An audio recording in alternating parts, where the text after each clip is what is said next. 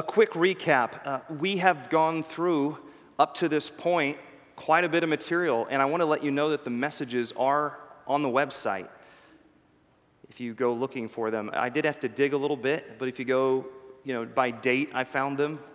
So if you want to go back to a message, it is, they are up there.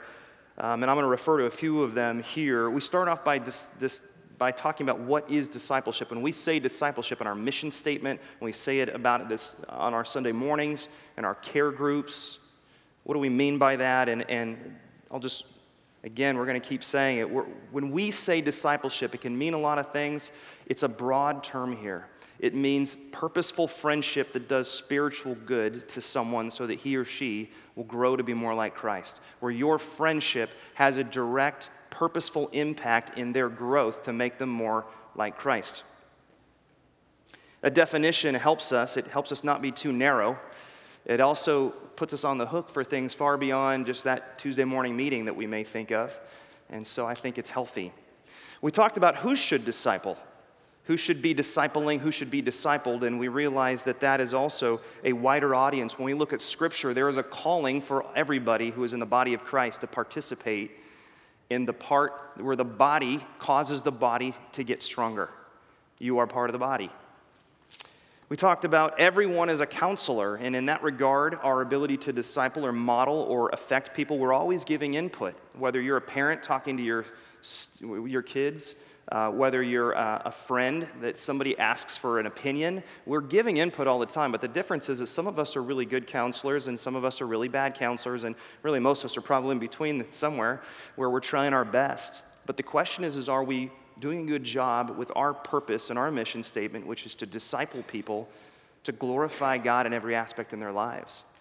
And in that regard, uh, my role, just I think it was on week three, gave us a a great construct, a great matrix on how to evaluate our own, our, our own counseling, our own ability to direct people toward truth and encourage them well, and whether, and whether or not how we do that is more worldly and more temporal, or whether it has eternal value. That was on week three. If you go back and listen to that, I was encouraged again this week as I wished to build on part of that. I listened to it. So it was a a good one to look back to. And then the last two weeks, we zeroed in on the, the topic of sanctification.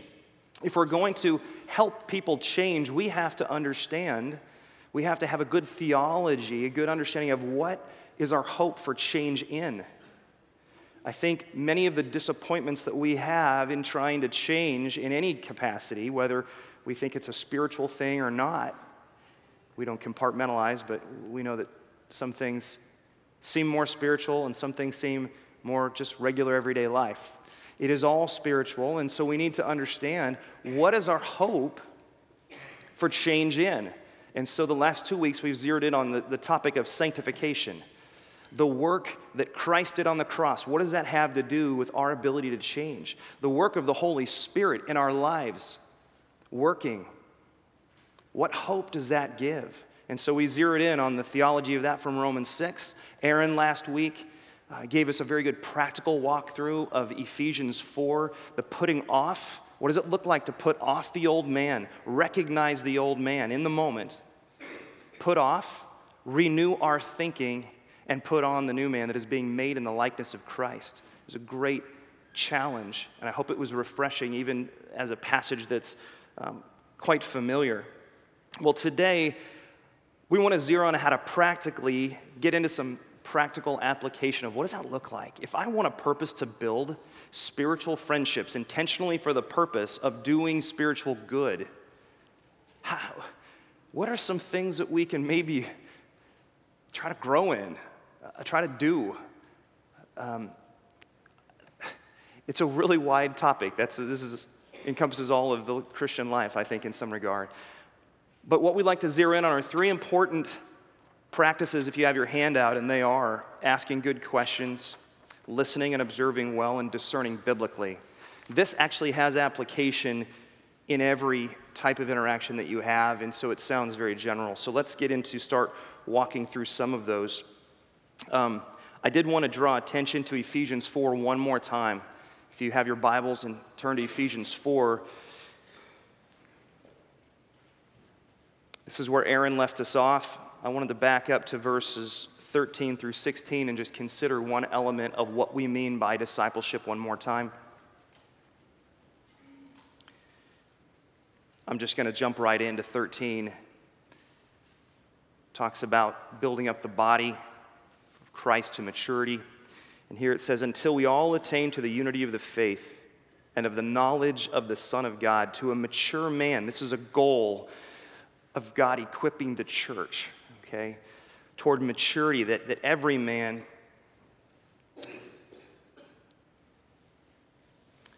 would press toward maturity to the measure of the stature which belongs to the fullness of Christ. As a result, this is our calling, we are no longer to be children tossed here and there by waves and carried about by every wind of doctrine, by the trickery of men, by craftiness and deceitful scheming. But speaking the truth in love, we are to grow up in all aspects into Him who is the head, even Christ, from whom the whole body, being fitted and held together by, every, by what every joint supplies, according to the proper working of each individual part, causes the growth of the body for the building up of itself in love. Actually, all of chapter 4 is pretty pertinent to the topic this morning and at hand in this, of this entire series. But one key phrase that I was keying off of this week and, and growing in my thinking about was our part of the body that is to be speaking the truth in love. We're called in verse 15 to grow up in all aspects in Christ. There's no opportunity to stay in our immature thinking that is unstable, easy to be swayed, we are to grow up in all aspects in Christ. And, and it's interesting here that there's an element here that we, corporately, the body, play, and that is to be speaking the truth in love, speaking into each other's lives, helping take what we know factually and working it out into our lives, much like Paul talks about um, in, in Philippians 2. Um, although I am getting ahead of myself here, but the working out of truth. We've been given this amazing salvation. We've been given this reconciliation with God. We've been given truth, not things that are true, but truth because it's from the actual source of He who created it. How do we then work this out into daily life so I know what it looks like? Well, we get to speak into, speak truth to each other.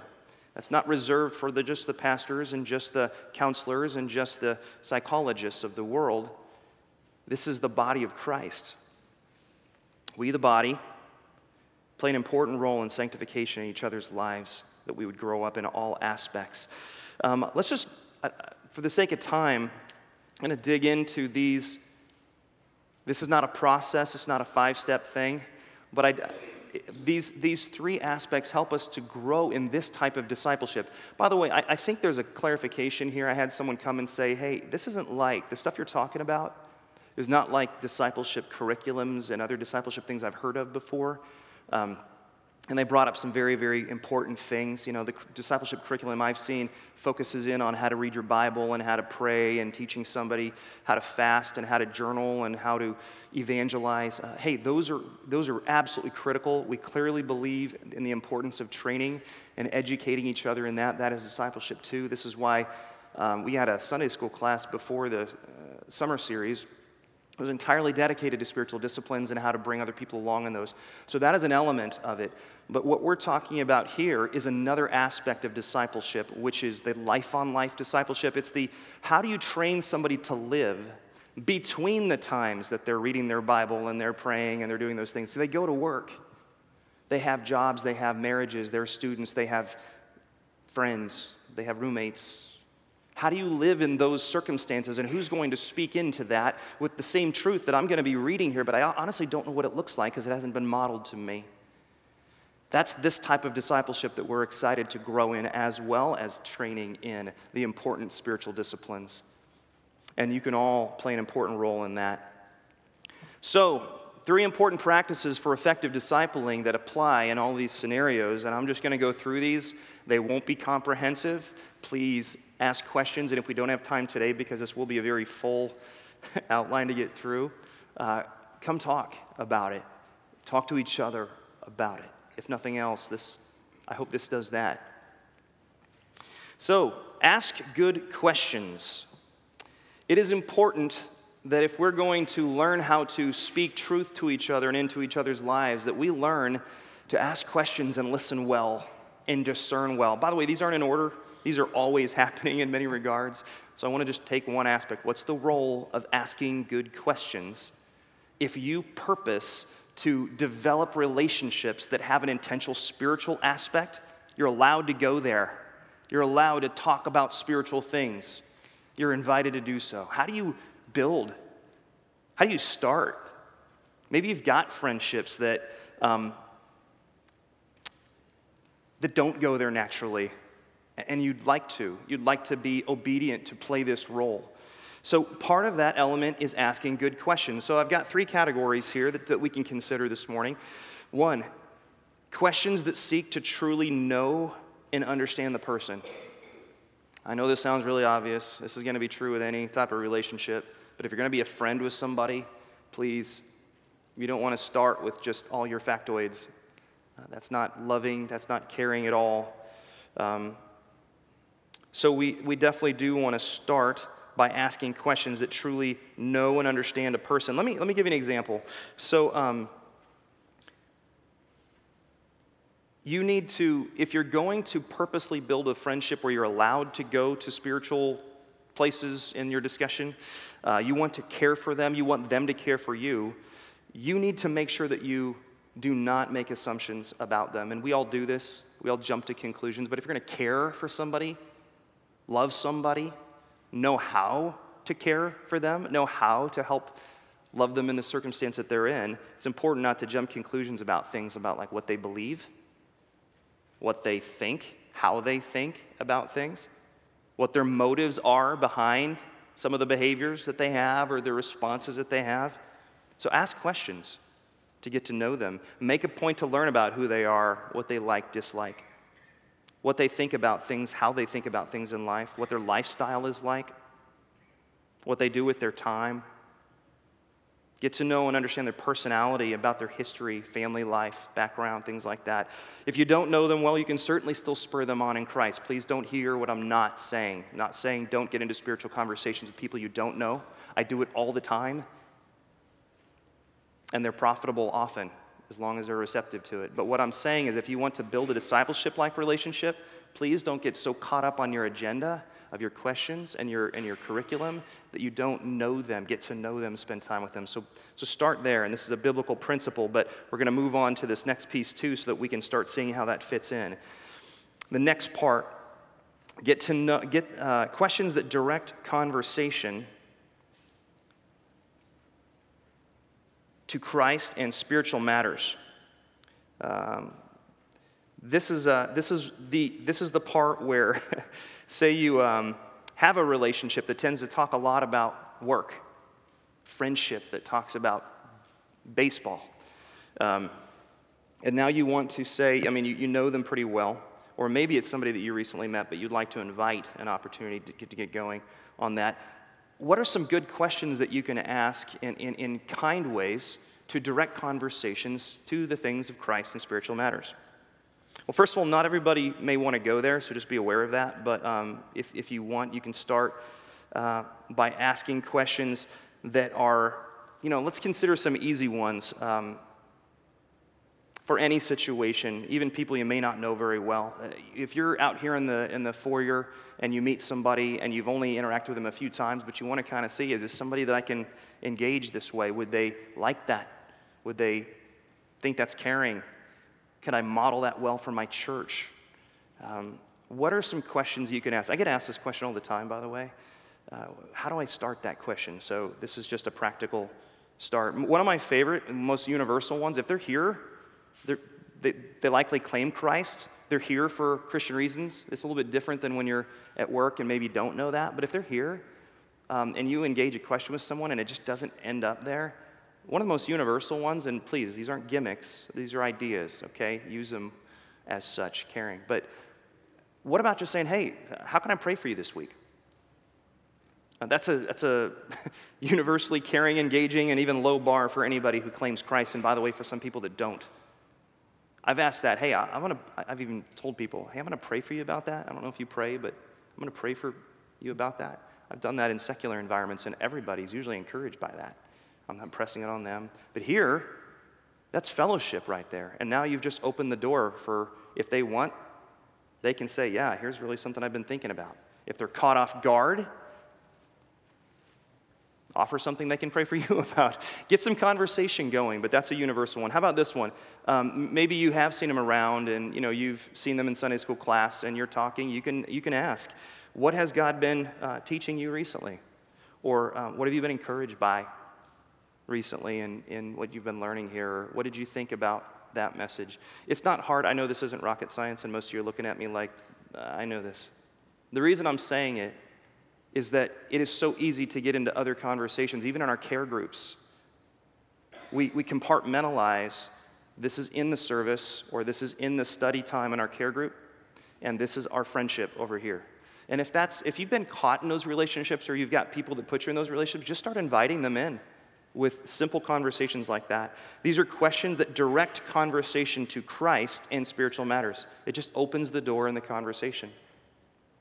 I'd, I'd love to actually, I was planning, uh, I'd love to take, you guys have great ideas on this. I know people in this room that are really awesome at engaging people, but I'm going to invite you if you're, if that's not your, your strong suit, if that's not something you have a lot of experience in, start with some of those basics and ask some of the people in this room, some others.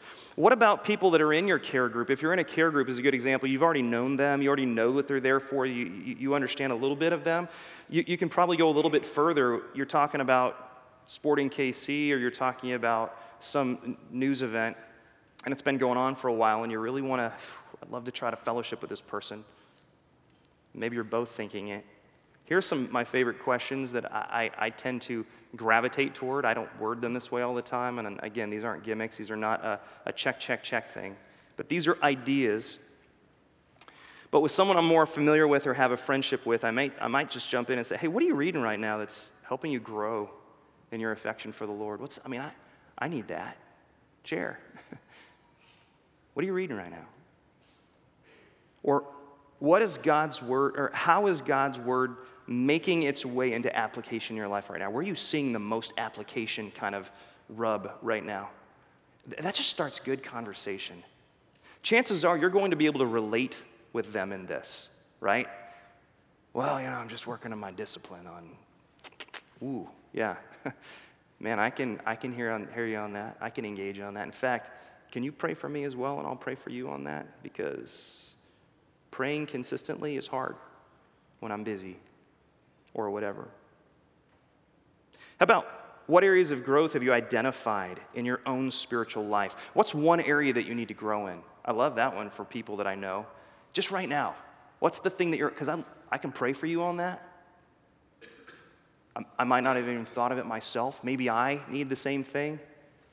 What's one area of growth? You see how you're inviting? I mean, that's jumping right in. Um, I'm going to give a few more, but let me mention one more thing, particularly if these aren't people that you know.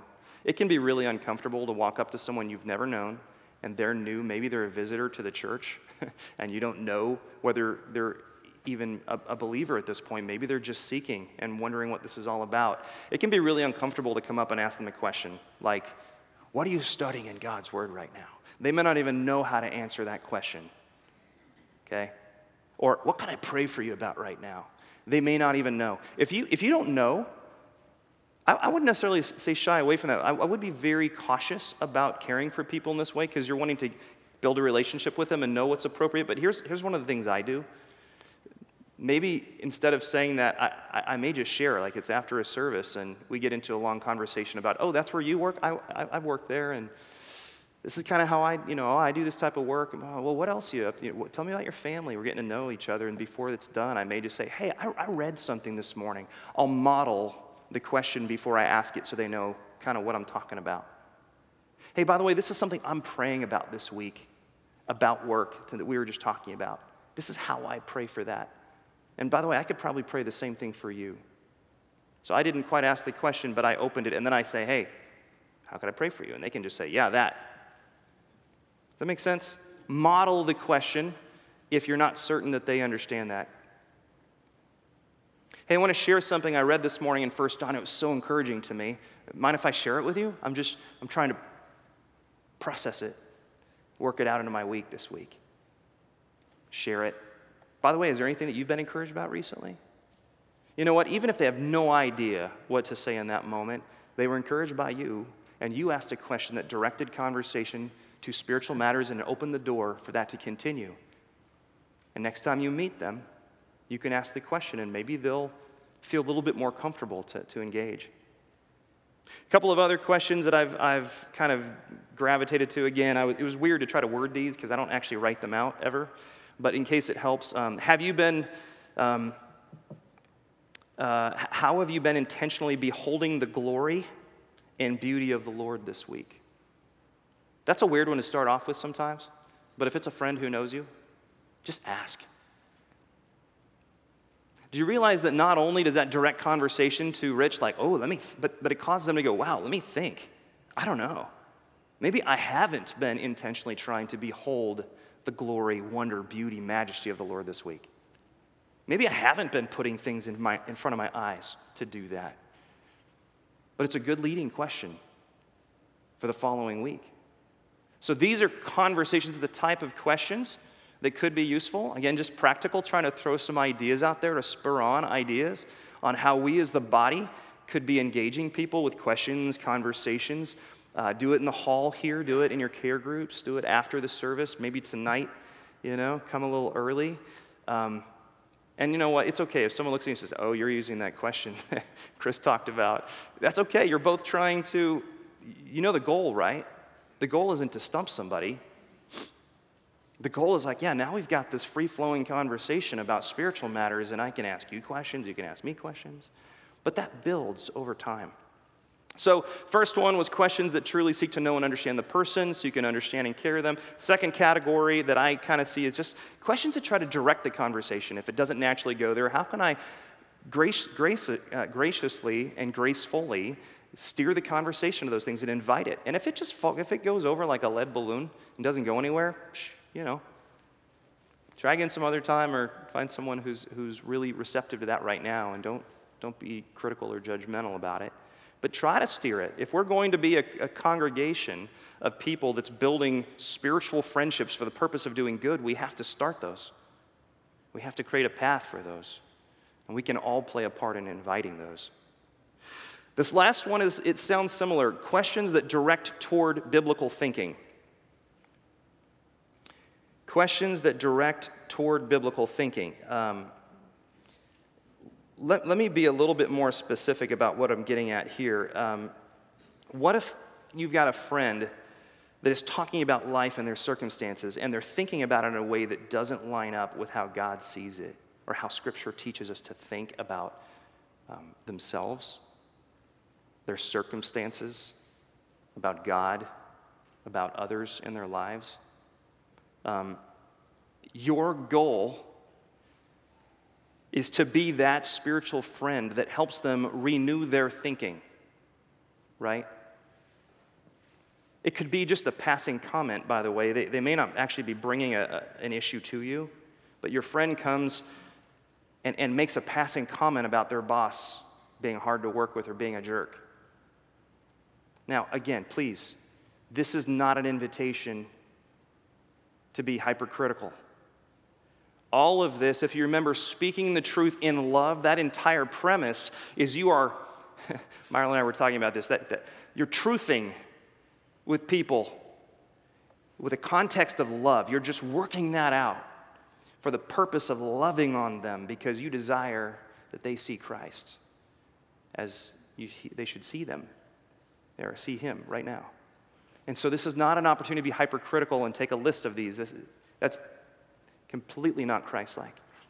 But if you do see somebody thinking in a way that isn't aligned with Scripture and they're struggling as a result of that, what hope we can offer to help them renew their thinking in Christ, just as Ephesians 4 talked about. Help them put off and put on and renew their thinking. Uh, how many times have I heard someone say, Oh, my teen is driving me crazy? There's that's, a, that's a cry for help. and I know this. I've given that one. My teen. Uh, who's going to be ready to just ask good questions, to direct my thinking in a way that's biblical? Just help me process it.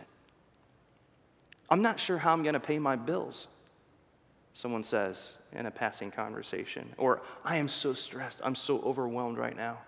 I'm not, I'm not sleeping well. Do you know what I hear in my mind? There's scripture that gives hope for people who can't sleep well. Do you know how many times David brags about how awesome his God is because he is in the throes of the worst life threatening situation? He's able to lay his head down on a pillow and sleep?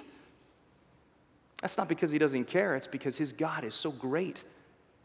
What, what if I could ask some questions to kind of see whether or not my friend is thinking that about God or whether maybe he's doubting God's goodness or faithfulness or nearness. God is near, Scripture says. Maybe it's a friend that says, Well, uh, hey, it's really a problem, but I can't talk to him about it. It's because uh, he, he'd never listen. Ooh, this is somebody in our church. This is somebody maybe even in our care group, and you're saying it's a problem, but you can't talk about it because he's not teachable, he's not listening, he's not able to. What questions can I ask to try to uncover what's, what's, what his thinking is? And maybe find in Scripture something that actually helps. But I have to ask good questions because otherwise I'm tempted to jump into assumptions. Well, you're a jerk. or you're wrong. Maybe, maybe, I'm, maybe he's not wrong, or she's not wrong. But I'm tempted to listen to a scenario recognize the scenario and believe I'm recognizing the person in that scenario, and that's not right. I need to ask good questions that help direct toward biblical thinking and understand the person in the situation more. Here are some examples, some really easy ones, particularly if it's somebody that knows me. I'm, I'm, it's easy to start off with something general if we don't know where else to go. Like, hey, man, that's hard. Man, that's tough. Where, where do you think God is in this? What do you think he's up to? What are, what's his purpose? What's his heart in this? Guys, that, that may be the very first time the person had stopped to even wonder where God is in this. And if that's the case, you've just asked a question that directs toward spiritual matters and you're helping them process oh, um, what would God's heart be in this? And I don't know. Well, let's, can I help with that? About what do you, maybe somebody is continuing to bring up a, an issue, it's a recurring theme, and, and you say something like, hmm, man, I can understand how that'd be hard. How, how, I'm wondering, how, how are you praying about this right now? When you come to God and ask Him for something, what, what comes to mind? How do I pray with you about this? And then let them think about it. Guys, it's my tendency to come and say, you know what we should pray for? but these are questions to help people engage in thinking biblically. I don't know. How would I pray about this? What would God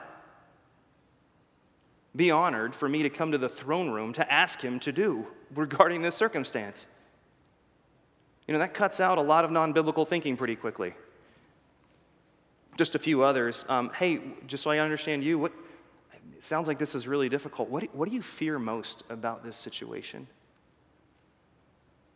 What are you most afraid of happening here if you see that it's eating at them? Get, get it where that's at so you can see how to encourage biblically.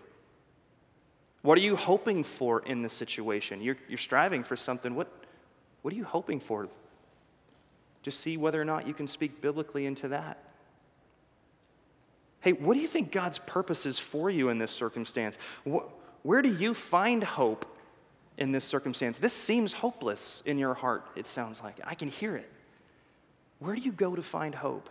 I know the church answer is Jesus in the Bible, but uh, really, right now, what do you do right now when you are in despair and you, and you need to go find hope?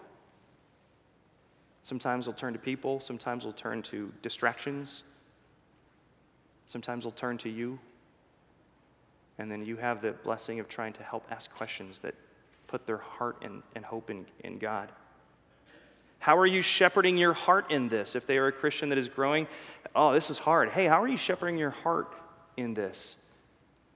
You're spending time in Scripture reading about these things I could help. Wait, you're not shepherding your heart in this, you're just worrying about it? you're not praying about it, you're just worrying about it? Let me help you. Sometimes I need people to ask these questions to me How are you shepherding your heart? How are you reminding yourself of what is true about God and His goodness and His care for you? And what does it look like to trust God in this situation? So these are just examples. If somebody is making offhand comments that indicates that they're hurting or that they're in despair or that they're confused or that they're annoyed or whatever that is, you know, my boss is a jerk, can suddenly go, wow, I wonder, tell me more about what you mean by he's being a jerk. Example one, example two, example three. Wow, what do you think God's doing in this circumstance? And you're like, what? What does God have to do with this circumstance? He's just being a jerk. And you think that's, you know, is God doing something here? Is he present? Is he near? Or is he just leaving you in the dust with a jerk? Um, we can ask good questions. And again, we have to do this in love. Without love, we become a clanging cymbal, ringing gong, dissonant, missing our purpose for all of these things that we are to do in the body of Christ to help each other grow in Christ likeness. So, notice by asking these questions, you're both learning about their circumstance how they're processing, how they're thinking about it, how, how they think about God, sin, the gospel, hope. And you're also helping them process their situation in light of God's truth. Guys, that's a helpful thing. Even if you're new to Christ, even if you're new and growing to these things, the fact that you're in the battle with somebody, you're not being so critical that you're just like saying, I'm right, you're wrong. That is self righteousness. That is selfishness. That belongs nowhere in what we're talking about here. These are friendships intentionally built to be able to support, encourage, and grow with people in Christ likeness. You can help people engage in processing things biblically by asking good questions that are based on biblical truth. So I'd love to grow in that. If you guys have more ideas, more examples, or more, I don't know, a refined way to think about this, come talk to me. I'd love to hear about that. Um, so that's that is uh, the general case of just engaging in conversation. Can I add one, one add on here? If a friend comes to you in a crisis or in a problem and actually asks you for help, can I just, from personal experience, and actually from the experience of many wise people that have counseled me this way, if someone comes to you with a problem, please, please, please, please, I, I put it down at the bottom of the handout. Um, make it your, your, your job first to ask lots of questions to fully understand before jumping to conclusions and offering input. Um, seek to understand the person, understand their circumstances, what really happened. Seek to understand their emotions. What, how were you feeling about this? What were you feeling in that moment? That's important because you may be misreading. What are your thoughts? Now, how are you thinking that through? Remember Rick's admonition routinely what, what, do you, what do you feel? What do you think? Now, what do you know to be true? Um, I won't get into all of that now, but that's a good reminder. But you're asking good questions about them so you understand how they're thinking about it. Hey, tell me more about what you did. What were your actions? What are your actions? What actions are you taking? What, what's your behavior? I want to understand that so I understand your motives behind it. Tell me about your motives. Why? Why were, what were you thinking when that happened? So I can be in that with you and understand why that happened. Guys, before dispensing wisdom, please make sure that every conclusion you've drawn about the person and the circumstance came from them rather than your imagination as much as possible. That shows love and care and, and keeps you from being a, a clanging cymbal and not helpful in a circumstance. So the first part is ask good questions. The second part, um, uh, sorry, to fully understand their, them and their circumstance before jumping to conclusions. The second part is then you go up into those other questions.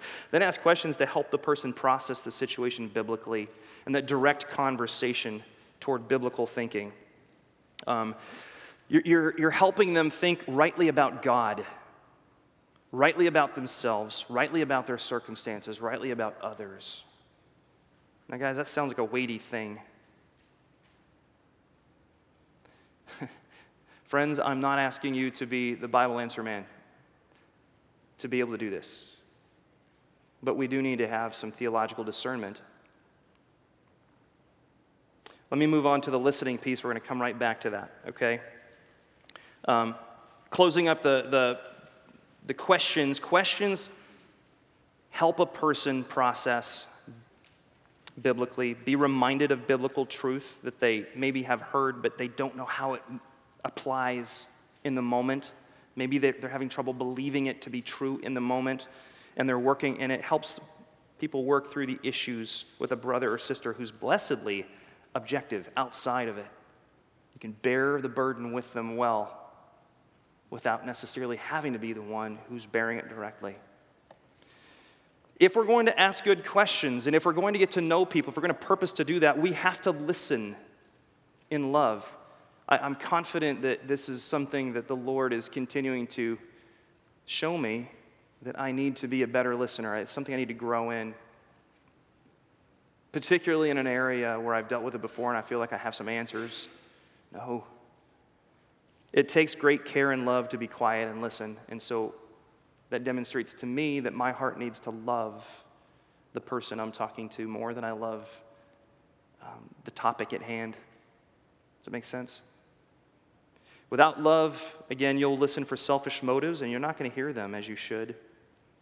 You won't learn about them. Without love, you'll be sorely tempted to jump to those conclusions we were talking about, too quickly dispense wisdom, and you risk being that noisy, clanging cymbal that 1 Corinthians 13 talks about. You could be the most gifted counselor and discipler in the world and still be dissonant with God's purpose here and, and not demonstrate Christ if you don't have love. You need to honor Christ and spur your friends on to be like him, which, by the way, is loving so listen with the intention of learning, understanding, caring for them, learning to care for them. Just a couple of logistical things. Good listening skills that even the world knows are true are really important here. I'll just mention them, but um, full attention, give them your full attention when you're talking to them. I don't know what that means for you. Maybe just good eye contact. Put down your phone. Watch your body language it, it talks. Listen actively. Be engaged when they're talking. Give appropriate responses and, and ask clarifying questions. That's, that's still listening. If you don't understand something, it is genuinely caring to someone to say, wait, wait, help me understand what you mean by that. say that again. Did you mean that you were angry at the moment or that just the situation was angry? What, what did you mean? Listen to understand. Again, I'm going to say it. Every situation is different, every person is different. So it's easy for me to recognize that and jump, uh, like maybe a situation, I've been there, done that, I mentioned that. Um, but just because the situation looks familiar doesn't mean that I have automatically understood the person in this particular situation. It can be really damaging just to jump in and assume, look, that person was the wrong one in that case, it's probably this person, and I'm just going to start dispensing ideas. I know you probably never do this. But I've found myself in that situation before. Don't make assumptions about the person and what they're about. Let that understanding come from them. It takes good listening. Um, be listening for how they view and think about their life, their circumstances, God, other people, the influence of other people in their lives sin and the understanding of sin and the gospel. Brothers, sisters, can I just encourage you? Do not ever make assumptions, and I do this all the time. I love the gospel. It means something a lot deeper and richer to me than it did when I was 12 and was converted. But I too often assume that if you're sitting in the pew next to me, that we both understand the gospel deeply. And you may understand that I understand the gospel in a way that maybe I'm still kind of blind to. There are many riches in the gospel. Okay? But what I'm really concerned about is when we don't listen well enough and we just assume that this person is A, regenerate and saved. And we jump right into fixing behavior and asking them to do things that can't be done outside of the work of the Holy Spirit. Remember, back to sanctification, that is a work of the Holy Spirit. Without the Holy Spirit, this is not possible. So it doesn't make a lot of sense to dig into the minutiae of those things if we're not even sure that they can articulate the freedom that they have from sin in Christ and that they've trusted in that. So be listening for things that may contradict that so that you can offer hope. You can offer care. Proverbs 18, actually, Proverbs has a lot to say about listening. Just read all the Proverbs. That's your homework. Proverbs 18 13, though, says, He who gives an answer before he hears, it is folly and a shame to him. There's no time more true in that than when we are counseling or discipling or trying to model things for people. So just listen well. Um, listen for thinking that does not align with God's truth or yet to be renewed in Christ. That's um, this bullet here. Uh, again, out of love and a desire to do spiritual good to them. Listen for anything that might be out of line. Friends, I would love it if you came to me and said, Chris, you keep saying this, by the way. It makes it, I'm not sure what's in your heart, but it really, talk to me about what you mean when you say that because it sounds like you're doubting God or whatever that is. Never do it out of a critical heart or a self righteous heart. In the case of friends that you spend time with, by the way, listening or th- thinking or listening uh, for their thinking may also mean observing their, their actions, observing their living. If you're hanging out at their home and they say, you know, love your neighbor, love your family, love your brother, and they're not, and you observe that, that's as good as listening. It's observing, again, not out of a critical heart. But when I am talking to you or you're talking to me and we have this type of relationship, be listening for times when I'm struggling to trust God, for example. Be listening for anxiety or worry. Scripture has something to say about that, so it's pretty clear when I'm out of line there and, and that my, my thought, my thinking about this circumstance can be renewed. And you could help me process that. If I'm fearing bad news, there's actually scripture that says, that talks about the man of God not fearing bad news and why. So it'd be pretty obvious that, hey, I, I, might be able to help with that. I don't know the answer to that. I may not be even particularly good at that. But I know scripture that I could apply to my heart. I'm going to be listening for that. Maybe, I, I, I, maybe you hear me calling sin something other than sin. And you're like, ooh, that's not what scripture calls it. Scripture calls that sin. And you're thinking, there's no hope for you overcoming this if you don't know that that's sin and you don't call it sin.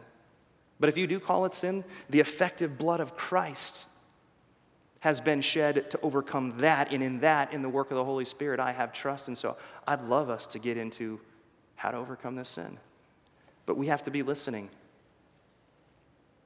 Lack of love for people, selfish responses, all these are opportunities to help engage in helping people process biblically how to be more Christ like in a loving biblical approach.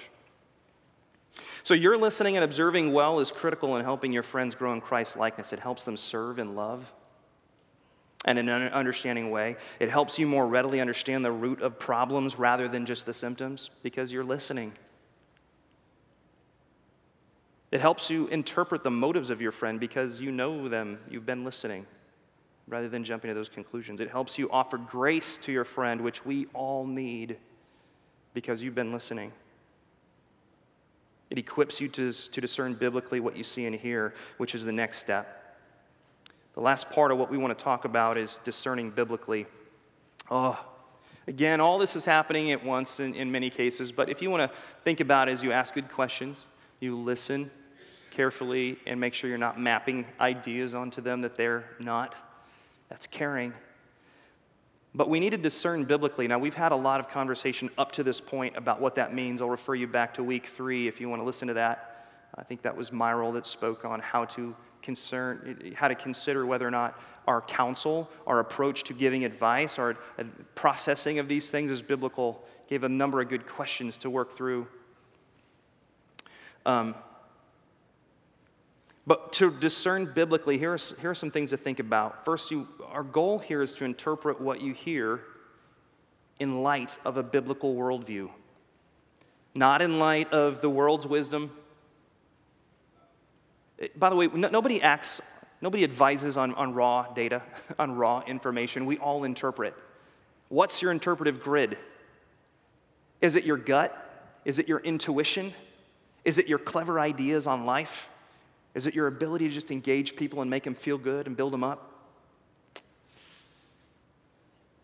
We are to consider the information that we hear and actually purposefully turn to the Word of God and turn to prayer and submit ourselves to God's understanding and interpret it in light of the truth of God's revealed Word in light of the gospel.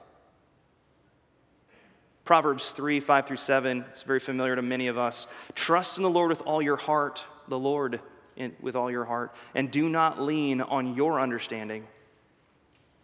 But in all your ways, acknowledge him, and he will make your path straight. Do not be wise in your own eyes. Fear the Lord and turn away from evil. There's no time more important to do that. I mean, it's, true all the time, but particularly if you're about to interpret somebody else's circumstance and offer any sort of insight, put your reasoning aside that is worldly and that is firstly from you. Submit yourself to the Lord. How do we do that? Number one, pray. Recognize that you need the Spirit to do His work of illumination in your heart and the heart of the person that you're talking to with truth, God's truth. Be renewed in your thinking means we have to put off the old way of thinking. It actually says it right there in Ephesians 4. Don't keep walking around like the Gentiles do in a darkened understanding. This isn't how you learned Christ. Put on the new self, which is being renewed in Christ. It's being recreated in Christ all the time. It's put that on. Then go after it. So ask yourself in the discernment process first, you pray. Then you ask yourself, is there something missing or off base in my friend's thinking that Scripture addresses directly or in principle? In what ways is my friend's thinking not reflecting that he is, in this moment, understanding and believing God's truth? In this moment, in what way is he struggling, he or she, is struggling to believe God's truth. Maybe they don't know what God's truth is about sleeping at night or how to deal with anxiety practically in this moment. He's done that in his marriage, but he hasn't learned it in the parenting, or he's done that in his job, but he hasn't done that with this issue over here. Man, how can I help? Is there something missing? And you ask that question what is it? Secondly, or uh, third, I guess, you pray, you ask yourself, and then you, you, you take the time to identify the biblical issues at hand. Can, you, can I just remind you, we, we need to identify the biblical issues at hand. This means that we have to remind ourselves to use biblical terms, describe problems in ways that Scripture puts it. We in pop culture, uh, we've already talked about this multiple times, so I won't get into it, but we, we like to put new terms on things, and they're terms that aren't biblical because they tend to not call it sin. And if sin's not the problem, it, this, this, is the, this is the story here. God came to redeem sinners, sanctify them, turn them from vessels of dishonor to honor, enemies to actual heirs to the kingdom. So sin is the issue. But if we're not using biblical terms, then it's really hard to find biblical answers. Now, I don't mean map things incorrectly, but Scripture addresses everything for life and godliness. We've heard that a lot recently, and it's so important in this case. Remind yourself to use biblical terms. If you hear a friend that keeps saying, oh, I'm so frustrated, I understand that. I can relate to that. I go to scripture and I go to my concordance or I and I look up all the words that could mean frustrated. You know what? I'm going to get frustrated by that. There, there aren't many. Anger, that's addressed pretty well. We could grow in understanding of anger. I'm impatient. Oh, there's a lot about patience. But we, we create words that kind of take the responsibility off of ourselves and they don't call it sin. We make it a condition or a disease or a label, and then we take the hope away from people that Christ gives hope beyond themselves to overcome that because he died and the Holy Spirit is actively working. So, identify the biblical issue at hand. And then, can I tell you this? Bear the burden with them yourself. Ask yourself, how does that scripture, I identified some biblical issues here. Let, let me go review those. Let me go study those. Let me bear this by asking God to teach me about what He has to do with this circumstance. I'm grieving. My friend is grieving because his mom is dying of cancer and he doesn't know how to deal with it. And he came to me and said, How do I process this? Worst thing I can do is say, Well, let me give you my 10 step process. I know this one. No. Bear the burden. Encourage him. I encourage him. I pray with him. I ask him biblical questions about what God's in this, and then I go home and I take it with me. I take homework home with me. This is what it means to be the body of Christ. I read through scripture and find encouragement in that heaviness. I help I ask the Lord to teach me so that I can somehow be a blessing to somebody else going through that even if I've never been through it, although I have lost a parent to cancer. So maybe I should know something right? Lord gave me that. But I'm going to take that home and then I'm going to grow. I'm going to pray about it. And now I have a platform with this discipleship friendship that I can text him later and follow up. Man, I'm praying for you. By the way, here's what I'm praying for you. Here's a passage. Hey, I want to encourage you with this. I'm, I'm growing in this. I hope you are too. Next time, next time you see that person at church or in your care group or at work or wherever you are, follow up. Hey, can I pray with you? How are you? You're in it. Um, so you, you bear the burden with them and you think, how can I help my friend now renew their thinking? By the way, can I just, there's a comment here. Don't try to address everything in the moment. That's why I call it homework. Take home, follow up. Please don't be Bible answer man. That's not your goal to just have the answer in the moment. The two most important things, and I've heard this in a lot of counseling classes too, but if someone comes to you or if they're struggling with something or they're not thinking rightly about something, one of the most important things you can do is just give them hope and tell them they're not alone. Brothers and sisters, can you please do that with each other? We have hurts in this church that aren't left to just the professionals to be with them in, right? It's everybody's job. Give them hope, real hope. Show them the eternal value and perspective in God's purpose in things. And then tell them they're not alone. God is near and I'm right here. I struggle with this. It gets burdensome, it gets heavy. I'll just remind you of a couple of the topics that we've already talked about, but please remember you are not bearing this. Bear this bur- burden biblically. Remember that your hope is in Christ too. Your hope for their change and their help is in the effective work of God. You're co laboring in the sense that you're doing what you've been called to do, but your hope is in the Lord to do this. And the moment you start to despair or feel it's too heavy, take the time to pray and renew your thinking. Put on Christ. Remember, He is your hope, He, he is their hope. So don't try to deal with it all in the moment. Uh, ask some good questions, understand. Ask good questions that direct their, their thinking to biblical truth. Encourage them with whatever biblical truth that you're speaking of there. Pray with them in biblical terms, and then go home and, and, and work on it. Practice it, learn it. If you've never dealt with this before, it's, a, it's an invitation, it's a personal invitation from God that He dropped on your doorstep. Someone once said, God doesn't get the wrong address. Put it on your doorstep so that you can grow in understanding what God has to do with that type of circumstance, even if you've never been in that circumstance. I think too often we dismiss ourselves because I've never been through that. Do you have access to this and are you growing and how to read it? If so, it has everything for life and godliness. This doesn't make you the expert, it makes this the expert, and you're demonstrating that. You're just pointing them to it and helping them process that. What a glorious calling, amen? Let's purpose to grow in that. Considering your response, I've got one minute. I'm just going to direct your attention to a couple of things here. Considering your response, whether it's on the spot um, and, and you're, you're trying to figure out what is most needed right now. Or maybe you're at home and you're praying about this and following up later. 1 Thessalonians 5.14 is, is an interesting one. It's a good one. It's an important one.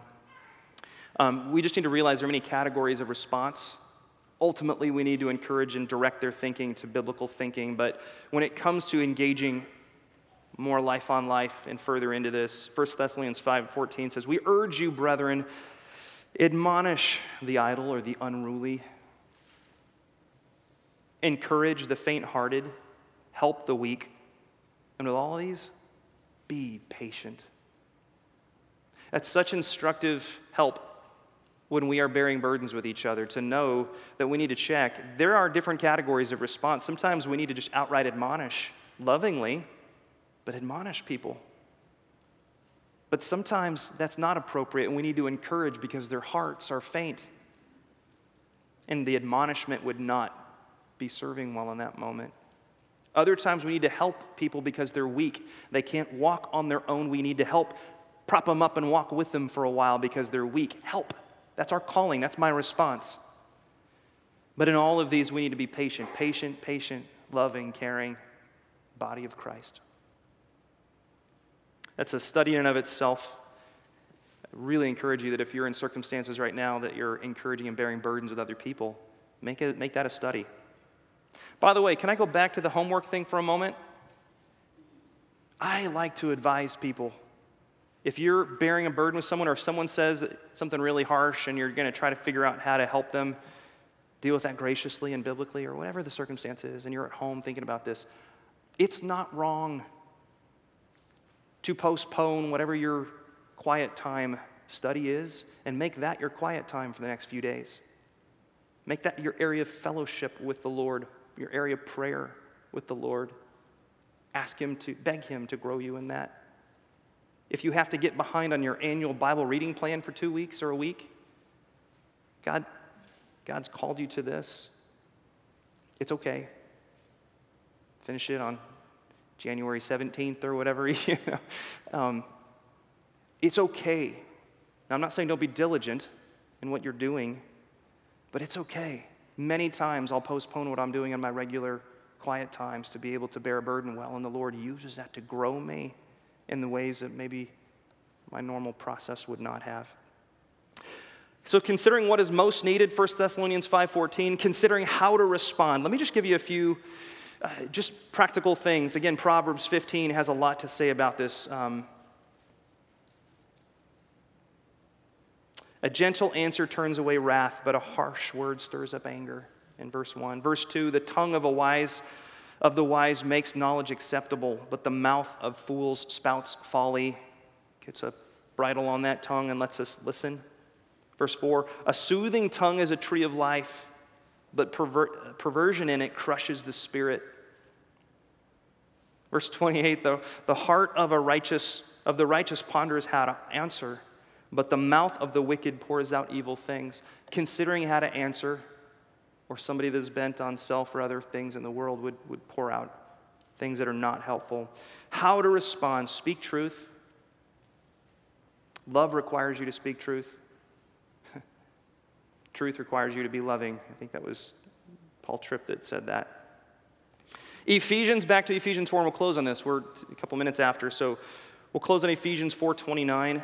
Um, I, I, refer to this often, but because of that whole path of speaking truth, practical outworkings of putting off, renewing your thinking, putting on, there's an element there that our sanctified engagement with people would operate this way let no unwholesome word proceed from your mouth.